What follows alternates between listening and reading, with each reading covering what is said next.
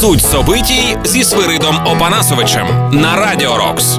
Адекватна точка зору на світові політичні події. Доброго здоров'я, громадяни, слухачі. Це дід Свирид у студії. Продовжаємо спокійно вникати у суть проїсходящих событий. Тиждень розпочався бадьоро. Весна вступає в свої права, і, судячи з усього, цієї весни необачно розгойдений шість років тому Путіним маятник рухається у зворотному напрямку. Притому рухається медленно, но неумолімо. Так учора в Нідерландах розпочався судовий процес по справі збиття малайзійського Боїнга, але не встигли судді навіть за стіл усістися, як Маша Захарова з МІД РФ розверещалася на весь світ. Услід за Машею включилися усі кремльовські пропагандісти, які заявляють, що суд пристрасний, бо нідерландські власті якоби чинять на суддів давлення. По тембру московського вереску нескладно зробити логічний висновок, що в Москві ні на мить не сумніваються в результаті суду, і можна собі уявити, який вереск стоятиме, коли суд приступить до самої справи і коли почнуть публікуватися офіційні матеріали слідства.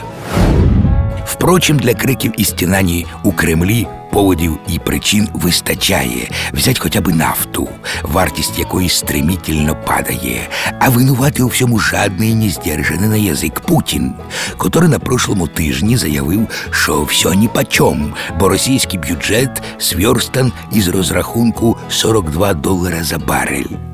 Но треба, щоб нафта коштувала більше, адже в нього багато геополітичних авантюр, а вони требують великих денежних средств. Тому Путін направив у ОПЕК видаючогося діятеля Сєчина, який нахамив делегації Саудовської Аравії і добився цим прямо протилежного. Ах так, зловісно всміхнулися саудіти.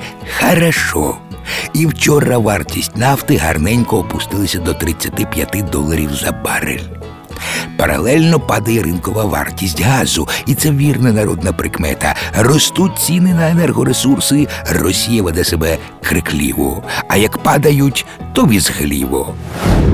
У 2014 році, в березні, вартість нафти становила 130 доларів за барель, і сталася руська весна. Цього березня, судячи з динаміки цін на нафту і курс рубля, весна якась а, антируська. І вона ж лише починається. Сохраняємо бадьорий бойовий дух, держим кулаки заполонених, шукаємо в інтернеті фонд Повернись живим і допомагаємо нашій армії та слухаємо Радіо Рокс. З вами був дід Северит. І слідім, щоб везде порядок був, а не те, що сейчас. Суть собитій зі Свиридом Опанасовичем.